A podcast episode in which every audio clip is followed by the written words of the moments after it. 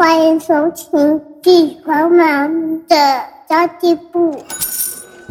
即便是忙碌的职业妈咪，一样能够打造出幸福的家。从育儿、财务知识到自我成长，我们都要样样精通。我是精算妈咪 Sandy Two，我会在这里透过自己自身经验的分享，以及访谈各个领域的专家达人，让你跟我一起打造属于我们自己的理想生活。Hello，大家好，我是陪你精算生活、创造理想人生的 Sandy Two。经过三年多的疫情。请问大家有没有跟我一样是闷坏的，很想出去玩，很想出国的？拿出你的护照来吧，就买张机票出国喽！我最近呢也是被某人烧到，就在一个亲子旅游群组里面的呃版主。然后这位版主也是我们今天的来宾，他的那个版内真的超邪恶的，你知道吗？他居然写说我又买机票了，什么外站出发四段加两段加四段，想说这是要去哪里呀？然后还有预告接下来菲菲的人生，揪亲子团出国去玩。哦，我的妈呀！就是让我的旅游魂没有办法被压制下来，我立刻。被烧了，然后我就买了去英国的机票。那她也是一位妈咪，小朋友才两岁多，跟着妈妈，就算疫情期间也是上山下海，到处去旅行，到处去探险，丝毫没有被疫情影响的感觉。像这种资讯，我那么爱玩的人，怎么可能错过呢？所以一定要点进去。然后去看看这位妈咪去哪里玩喽？那我以为我会看到什么日本啊、韩国啊、泰国的行程，反正这些离台湾很近的国家就是亲子旅行大家最喜欢去的地方，因为我们带小朋友相对轻松嘛。结果我看到这些揪亲子团出国去玩的，哇，居然是波兰、瑞士、墨西哥、捷克、瑞士，我天哪，这些是我少女时代去过的地方诶然后我就很不争气的，我就点了一个波兰。这我心想说，嗯，这位妈妈带小朋友旅行怎么可以这么轻松啊？这是一定是我很想要拜师学习的对象。所以今天呢，就邀请到这位两岁小孩的妈咪来告诉我们带着孩子旅行的小秘诀，以及带着小朋友旅行的迷人之处喽。Hello，欢迎 Sylvia。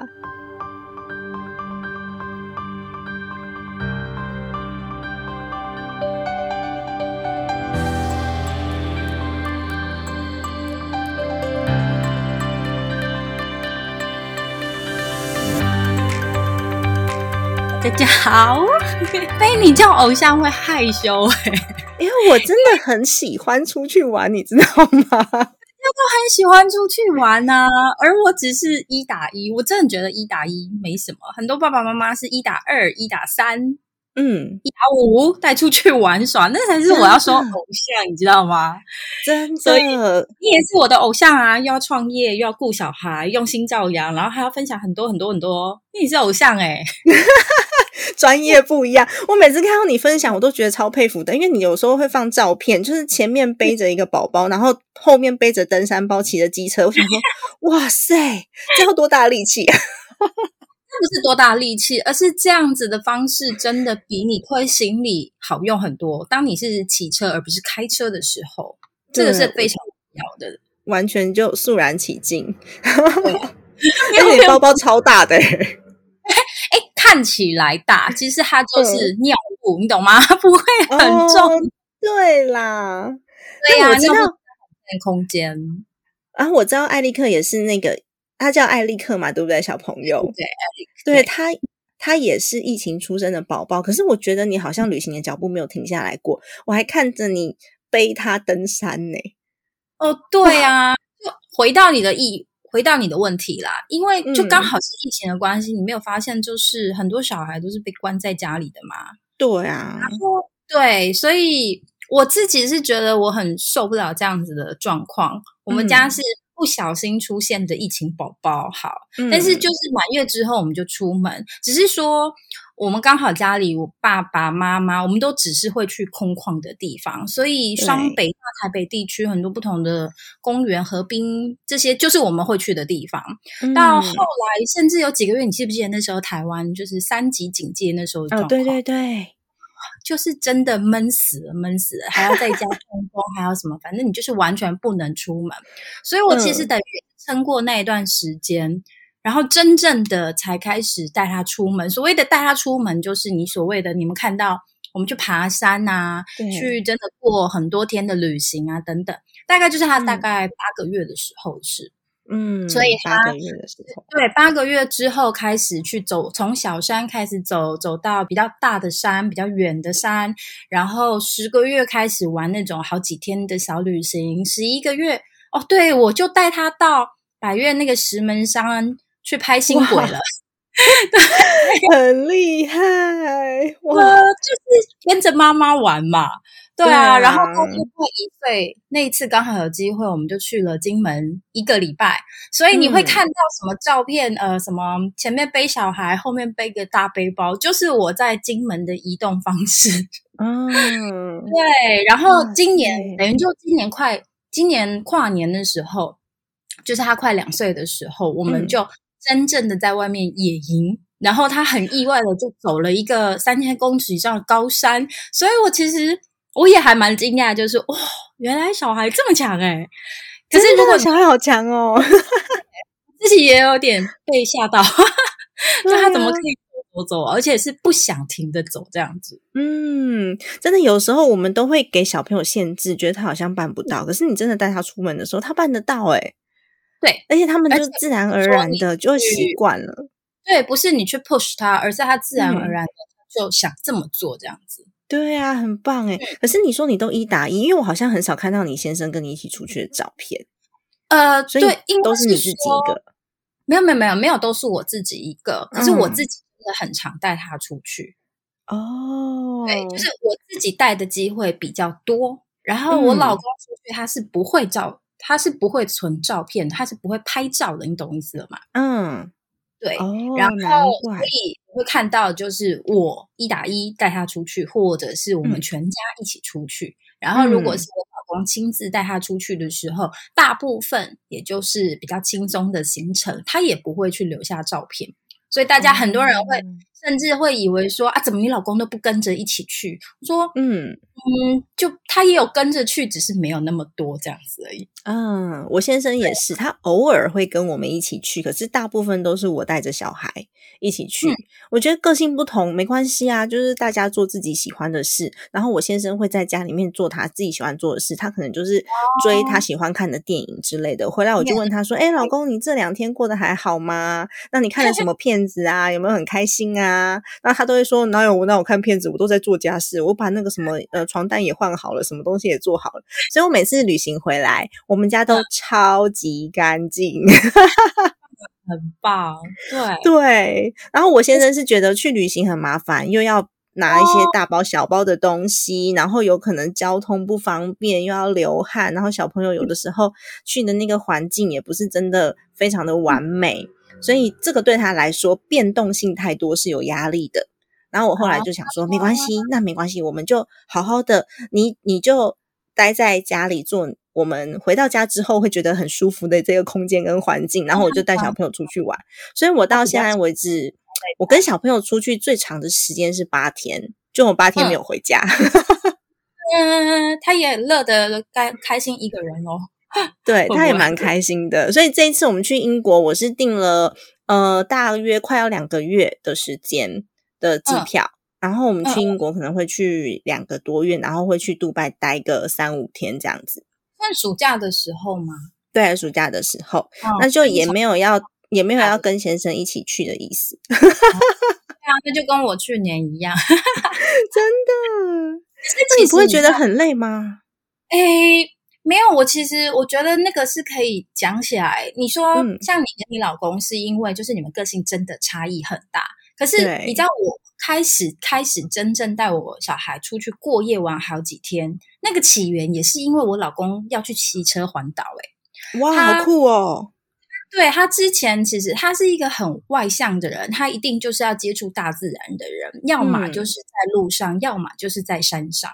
所以他那时候，因为他刚来台湾的时候，等于就是一直在学中文。他是一个全职的学生。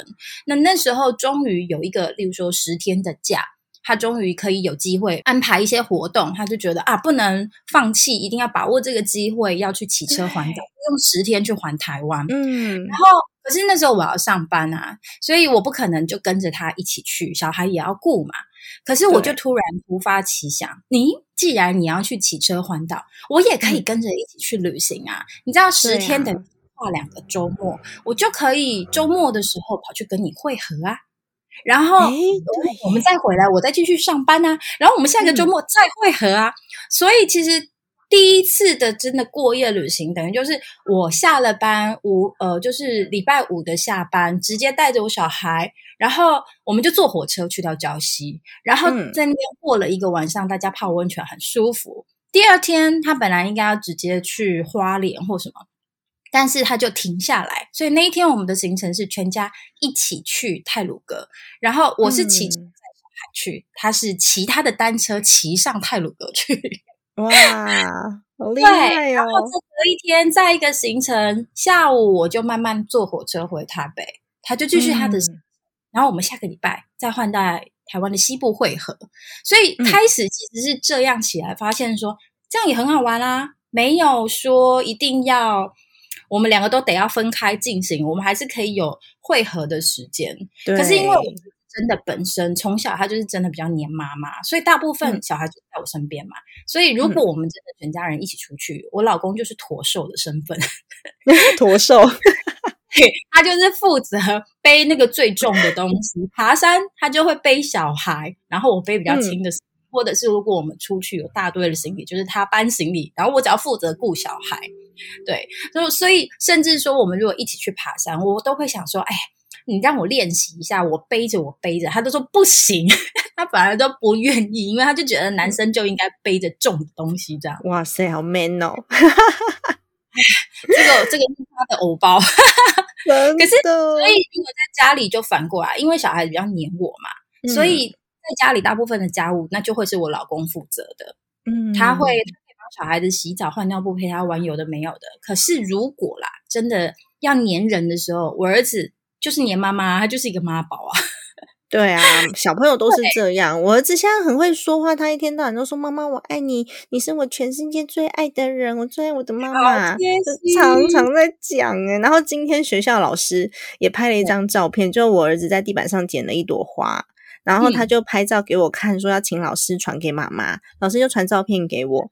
我今天我儿子放学，我就跟他说：“谢谢你的花，妈妈有收到老师的照片了，你很棒。”他说：“妈妈，我有把花还给大自然哦。”我说：“好，我知道，我收到照片就够了。”超开心，对啊，这是小孩子的天性，所以其实我们就顺着他的天性，好，他要黏妈妈，那其他家务。爸爸去负责，所以而且另外一点，我觉得男生跟女生比较不一样的地方是，爸爸他比较会想要他，我们两个人都会有自己的目标，每一个人都会有自己的目标想要做的事情。可是爸爸他比较会先想着我自己的目标是什么是什么是什么。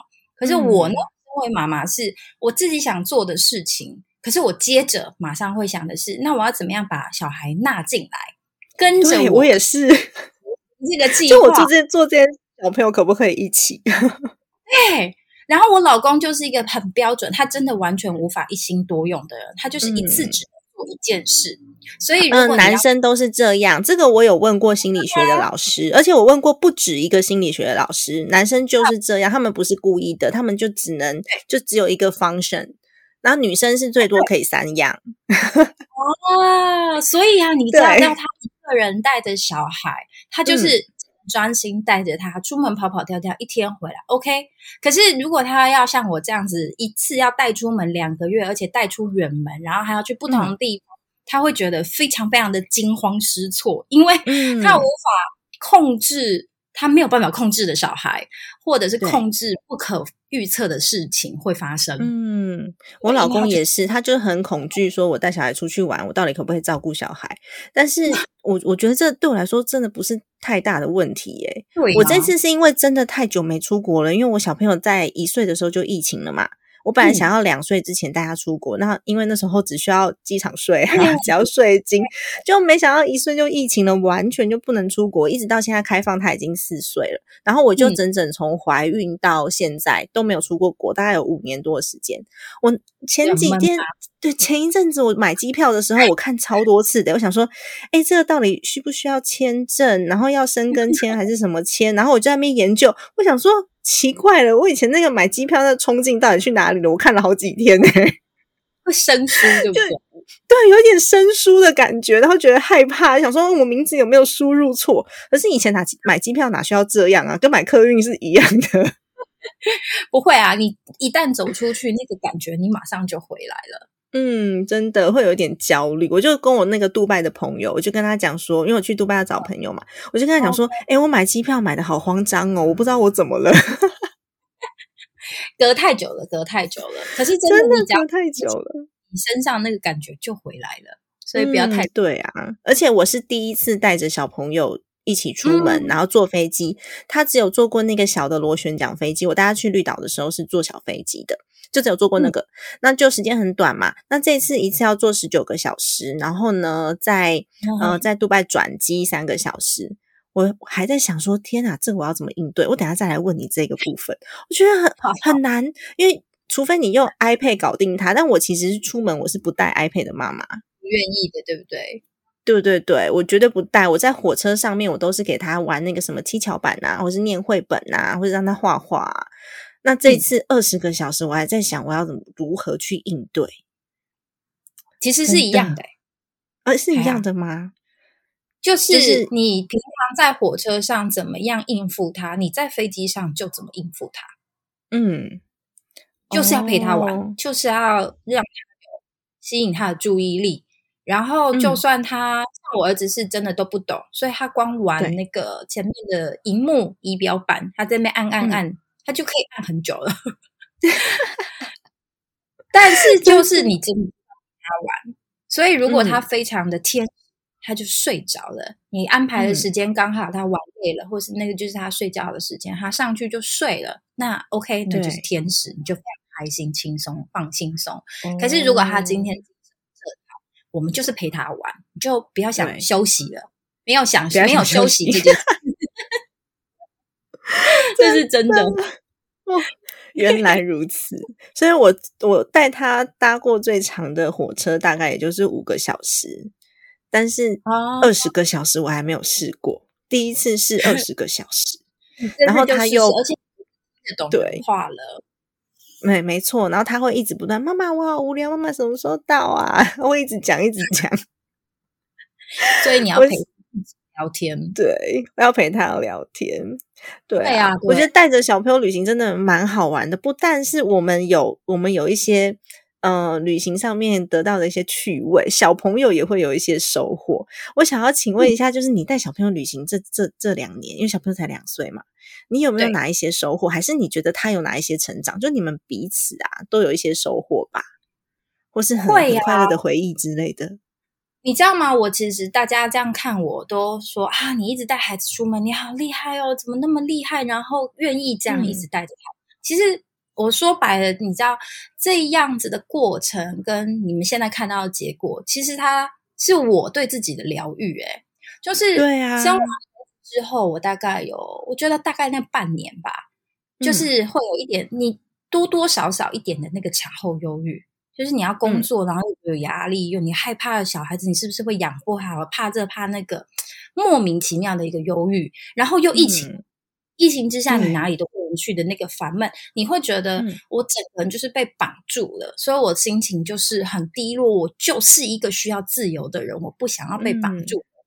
可是孩子就是在那边啊，所以他就是要跟着我啊。那真正的起因就会变成因为这样。可是我真的很想要出去，好吧，那就让他一起加入我的生活，所以让他跟妈妈一起做我们喜欢的事情。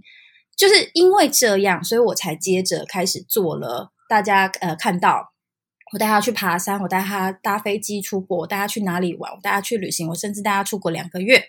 但我觉得幸好他也是一个适应力很强的小孩，然后不怕生，所以我也就这样子一路顺顺顺顺的走过来了。所以。呃，你家很多人看到我的照片或什么，就是蹦出一句话说“为母则强”。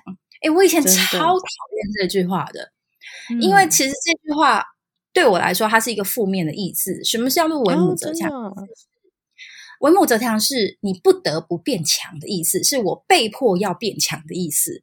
可是我并没有被迫变强啊，我其实是很开心的去接受这一切。再讲难听一点。我原本就很强啦，我还要再更多强。你这样讲好像也没错哎，是不是你那是你自己的定义也没有错。不值钱的事情，而且这些事情是让我开心的事情，反而是我的小孩让我觉得非常幸福，一起去做的这些事情，你知道吗？所以他到现在到底去过多少地方？哎。我真正出国的其实没有真的很多地方，就是呃去欧洲三四个国家，但是我们就是只要有时间在台湾的时间就会出门，然后接下来才会是真正密集带他出国去的时间。例如说我要去韩国，我要去呃马来西亚，然后接下来都会在欧洲，或者是之后我们要去蒙古、去那个俄罗斯。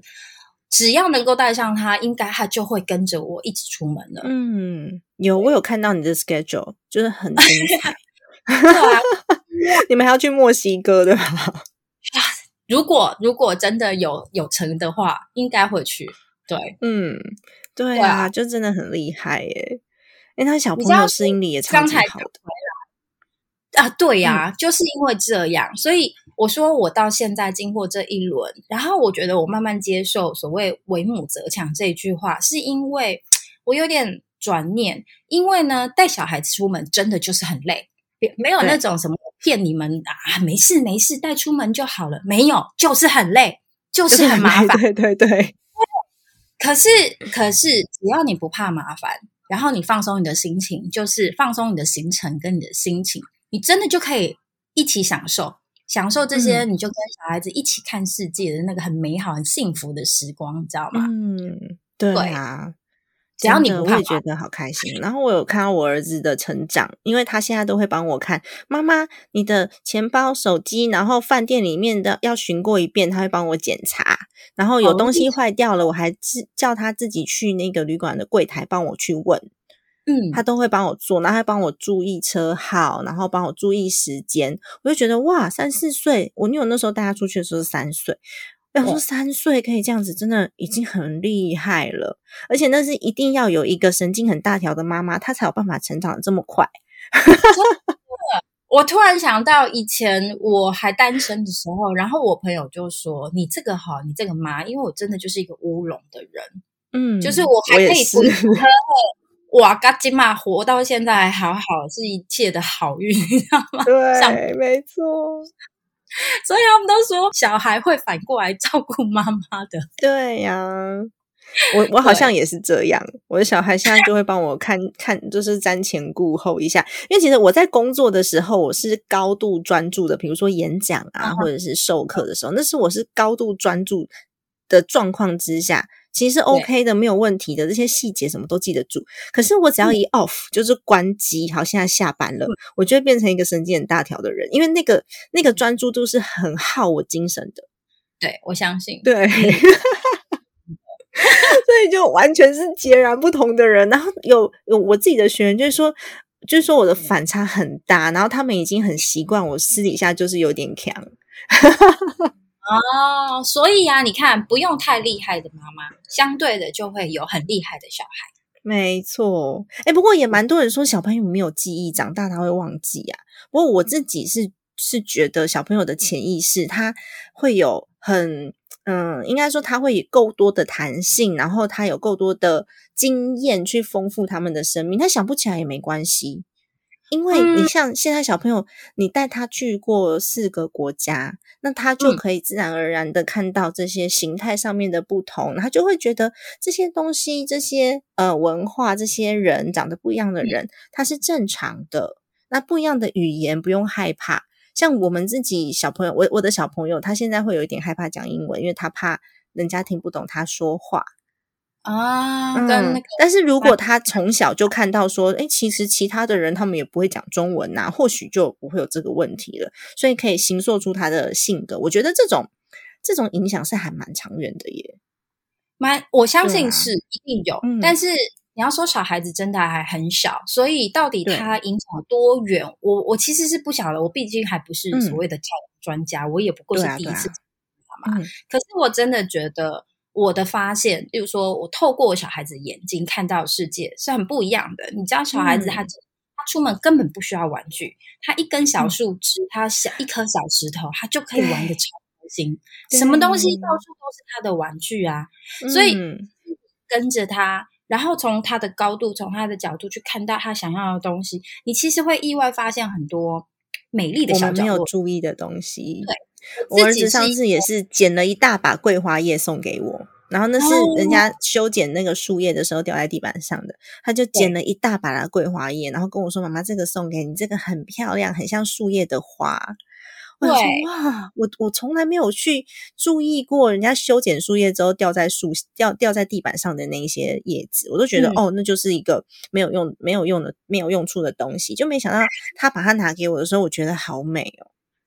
对，所以我自己其实是喜欢摄影的人。他我们看小孩子的那个角度，就跟你摄影人在透过相机镜头发现不同的角度，其实是一样的道理。就是你会意外发现很美很美的东西，而且你知道小孩子到哪里都会是大家目光的焦点。然后像我儿子啊，就会是他很喜欢女生，尤其是喜欢漂亮女生，然后他就会 跑到人家面前就站着，手搭在背后，就对人家 傻笑，好可爱哦。对，所以啊，你看人家女生就会说啊，好可爱啊，要请他玩啊，要跟他一起玩，要请他吃东西，所以。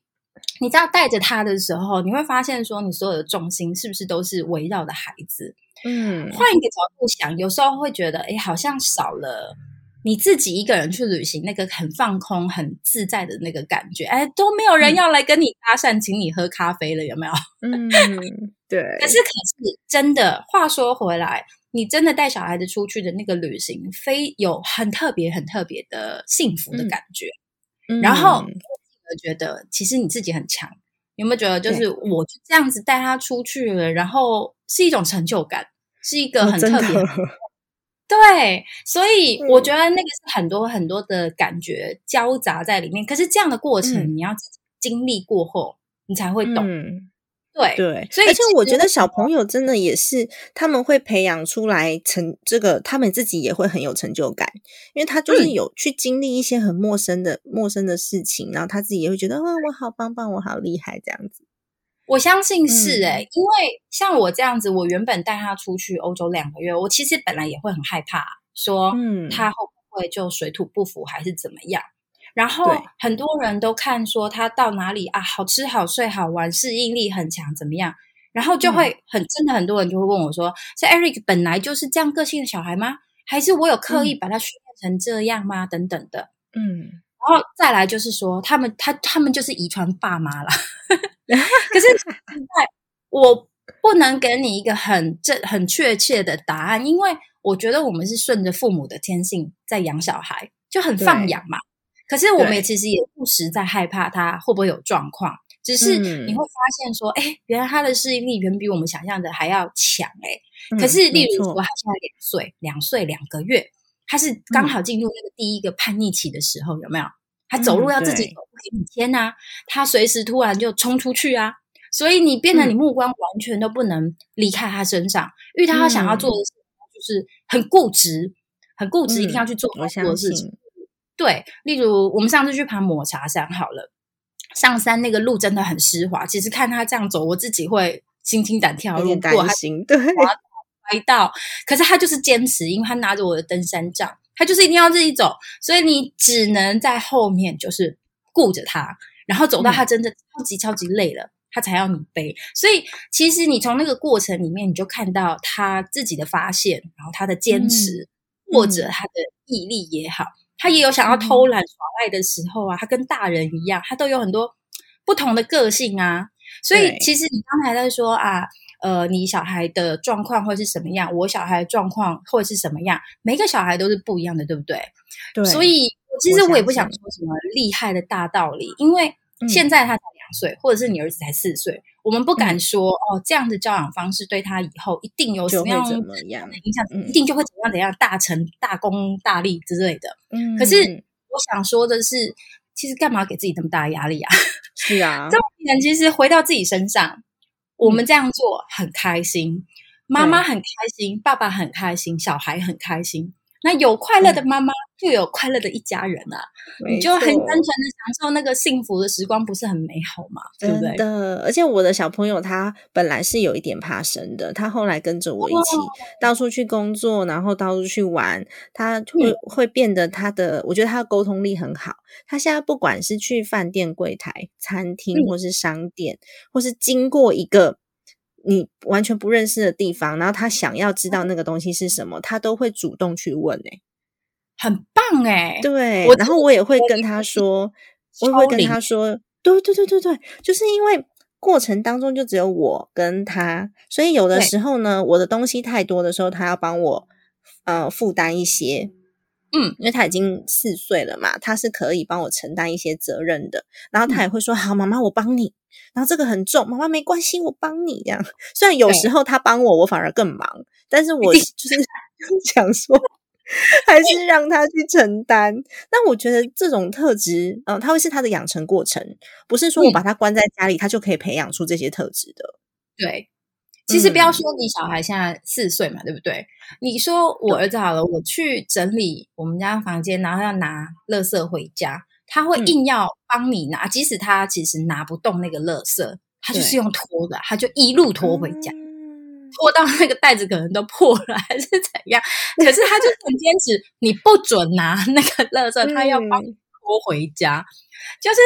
那个个性当中，你会发现说，哦，对，原来他是个固执的小孩，然后他很愿意帮你做些什么事，这对他来说是是乐趣，嗯，然后你他也享受到这样子的乐趣，你知道吗？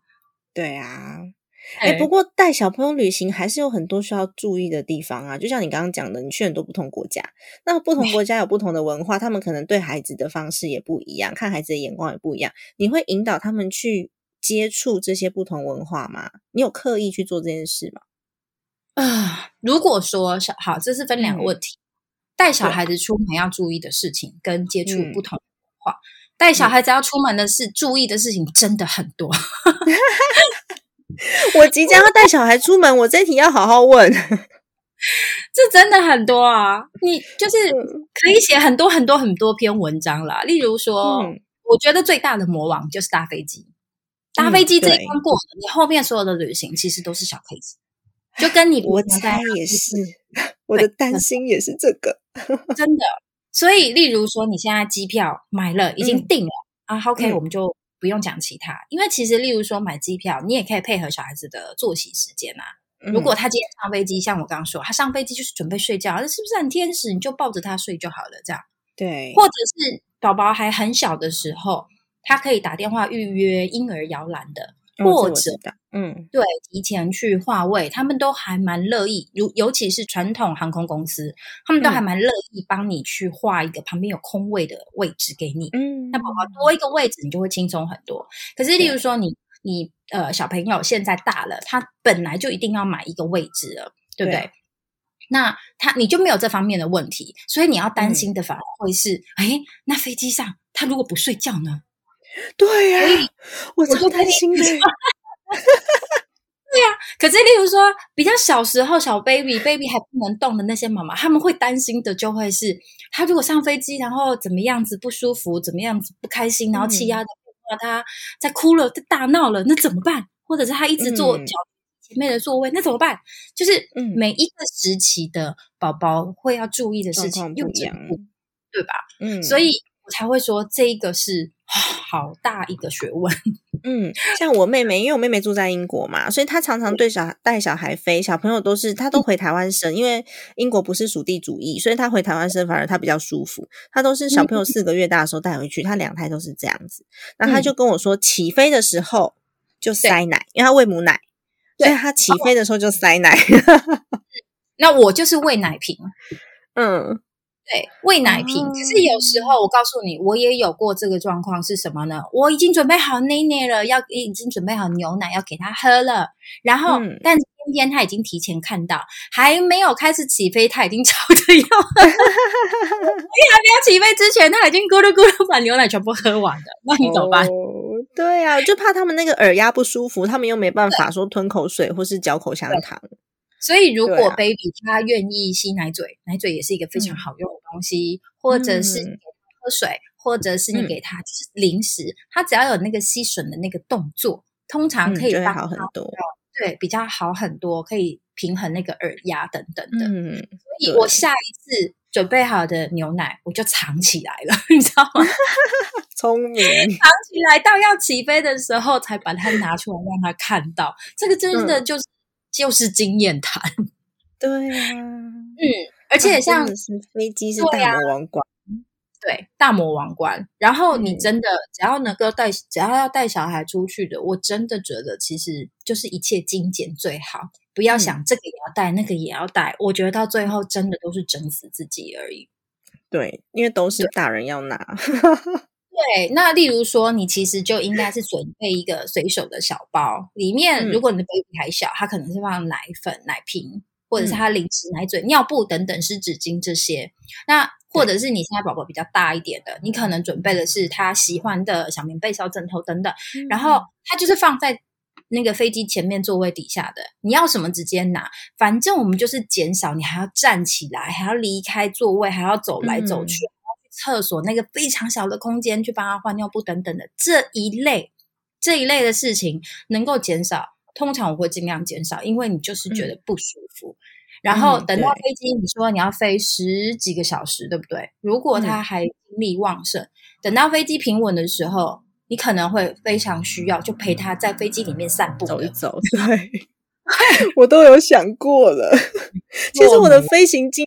还蛮多的，所以就飞机上可能发生什么状况，我是在我虽然没有带小孩坐过飞机，但其实就是就对，就是模拟一下 有可能会发生的事情，我要怎么处理这样子。更何况你要还要祈祷，我跟你说，你就是祈祷他那一天心情很好，不要发生那种不可控制的状况，然后从头哭到尾，哦，那个压力才会真的很大。哦，对，因为会吵到别人。怕的就是这个，对不对？对，嗯。那其不过还好，我的小孩已经可以沟通了，所以他我他他哭了，我其实是可以跟他沟通，说会吵到别人，然后我们要怎么样去安抚自己情绪，他听得懂了。对，对，对，对。那你说其他什么行程安排、住宿啊，什么餐厅啊？哦，那个其实真的讲不完，真的。对呀，但是我真的觉得最重要的是什么？就是你每小孩都是不一样的个性，然后最了解、最了解自己小孩的是谁？就是妈妈自己。妈妈呀，你要去对，你要知道他喜欢的事情，他的习惯，他要怎么样子才能够安抚到那个？你越了解他，越了解呃，越能够掌握他的状况，你就越可以掌握他在飞机上可以比较舒适的状态，这样。对，那那你的第二个问题是什么？是呃，去引导文化。我反而觉得我没有特别一定需要引导他，因为小孩子自己，你没有发现小孩子自己就很会察言观色。我我还没有带他出国过，可是因为我觉得可能在台湾的环境之下，他看到我刻意让他去接近外国人，他会有一点点排斥，甚至他会嗯一开始还好，哦是后来长大之后，因为我我的小朋友我没有刻意让他学英文，可是他身边有其他小朋友会，所以他就会觉得。嗯，我不会，然后他们都听不懂我说话，反而是因为他现在长大了，对，然后才会有这样子的问题。我就想说，那是不是要刻意去引导他，让他不要这么害怕？可是你知道，如果真的今天讲的是语言这个问题，那是因为那个状况，你刚叙述的状况，其实它是一个不自然的状况。所谓的不自然，是我们平常的对话在这里的环境，我们就是中文啊，中文就是一个对啊。中文就是一个强势语言，所以它势必当然一定会是它最自然成型的语言。然后硬要去跟他说，你要试着用英文去讲，对他来说是不自然的状况。嗯，因此如果真的讲到像语言这件事情，我记得我读过的是，他必须要尽量成为自然的状况，他需要的状况，整个环境。所以。没错。所以，例如说我们在家里，其实我跟我老公对他说话就是都是英文，然后但是他也知道我们会讲中文或是什么的，所以其实他出来的那个反应就是什么？我儿子现在他不太说话，还不太还没有到那一个你们讲什么语言语言爆发期的状态，他会说，可是他说不多。但是你跟他说的指令，嗯，对你跟他说的任何的指令，他其实都完全听得懂。然后他会用很简单的他的方式去跟你回应。所以我的意思是，如果真的今天只是语言这件事情，它已经是另外教育的，它已经是语言教育的另外一种一个问题了。可是你今天讲的是文化的话，那在每一个国家，他们有不同的文化。我说，小孩子一开始也许他一定会做错，他也许在日本，他在那边哭闹的时候，他可能已经先被别人白眼了，或者是别人冷眼对待就走了。可是，例如说去欧洲，如果当我非常严格的限制他不准讲话、不准什么的时候，别人会白眼你。欧洲人反而会觉得，哎，不对，其实欧洲人是他完全不干涉你的，因为那是你的小孩。对。他是完全不干涉你的，可是对他们的教养观念是有需要这样子严格的限制小孩吗？嗯，对，所以我的意思是说，我不会觉得我要特意的去引导他做什么事，而是说依照当下的那个，嗯，当下的那个状况最自然的状态，然后看我们想要，我我觉得那是一个机会教育，对不对？对，然后你今天是饭店的这个情况，这个情景。所以他会有饭店适用的状态。我今天去餐厅，我今天去外面游玩，或者是他跟其他外国小孩的互动，基本上只要是安全无虞的环境嘛，我们就只是看他说是不是安全，是不是会影响别人，然后顺着那个状况去引导就好了。像我儿子现在，他也许还不太懂得跟别人怎么玩，我会觉得只要他不要去抢别人的玩具，我就很开心。所以看到他在那个公园跟其他那个像我们遇到那个希腊来的游客，然后他们那个小女生跟我儿子这样两个差不多坐在那边互相玩来玩去，然后互相对来对去的时候，我觉得好幸福哦，你知道吗？真的，嗯嗯，所以其实旅行也可以是一个很简单的事情，就像 Sylvia 刚刚分享的，就是可能去一个公园，去不同的。嗯，去不同的公园，然后去不同的山，去不同的动物园，去不同的县市，然后去什么植物园，都有可能对他来说是一个很棒的刺激。只要那个环境不同，他们可以去适应。就像你刚刚讲的，我其实蛮认同的，因为那个不同的文化其实就是体感，就是你在那个文化当中，你就会这样子做。就像你去日本，你可能就会比较中规中矩；那你可能去到欧洲，你可能就会诶。去到去到欧洲，你可能有的时候会稍微比较 gentleman 一点。那你去到美国，你就会穿夹脚拖，大概就这种感觉。因为他们自己不会观察的，你要发现这一件事。对啊，嗯，最重要的是探索这个世界很多很多未知的事情，然后把自己的视野越来越扩张，然后让小朋友的世界变大。他们就不会觉得说，哎，我好像就只能这样而已。所以这是我最想要带小朋友出去玩的原因。那当然，最主要也是因为妈妈也是关不住，然后我也 很想出去玩。那那个我朋友就跟我讲说，你寒暑假的时候，你就把小孩丢到什么美国的营队啊，或是丢到什么营队。我说，可是我很想去，哎，我没有要把它丢过去，就是妈妈自己本人很想，妈妈自己想要玩呐，对吧？对啊，所以你其实，在生小孩之前，你也是很爱玩的，对吧？我就是啊，我其实就是一个停不下来的人啊，所以我如果真的有了小孩之后，才会有那么强烈的感觉，好像就是就是被绑住了。不是说我不预期生这个小孩或怎样，我也知道，呃，你要牺牲一下，呃，你一定要牺牲蛮多时间是陪伴自己的小孩身上，可是自己的那个想出走的那个魂还是在的，嗯，不可能消除掉。对呀，嗯，这是我们的本质，就不可能，不可能因为环境而改变了本质。虽然说我们可以去适应，但是本质就是本质，就是 就是想要自由，是个自由的灵魂。就是说，其实回到最前面，我们讲的概念就是把孩子带来自己的生活里面。然后我们一起做开心的事情啊，不是吗？嗯，真的耶！